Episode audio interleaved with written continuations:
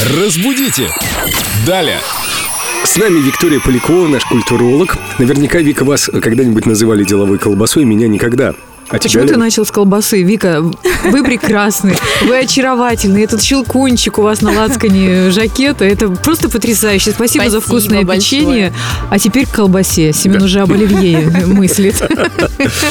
Ну да, скоро Новый год. Оливье без колбасы – это не оливье. Но есть же такая крылатая фраза «деловая колбаса». Откуда она взялась и что она означает? К настоящей колбасе это выражение не имеет никакого отношения, потому как а, раньше существовало специальное приспособление, которым скрепляли один трамвай с другим. Так. Оно по форме было продолговатое, и его в народе называли колбасой. И те, кто очень сильно спешил, или там безбилетники, зайцы так называемые, они запрыгивали на эту сцепку и радостно путешествовали и добирались до своего места работы или места, куда они ехали. А потом Булгаков написал про Аннушку. Да, да, действительно. Оттуда и произошло выражение «деловая колбаса». То есть а, это говорится не только об очень занятых людях, но и о тех, кто очень сильно торопится. Торопыги и занятые. Мгм, именно. То есть это не о Виктории. Виктория никогда не спешит, и у нее всегда хватает времени.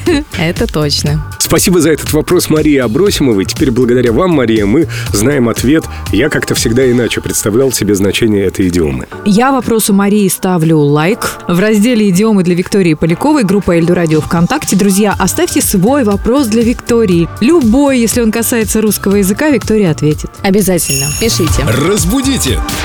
Далее!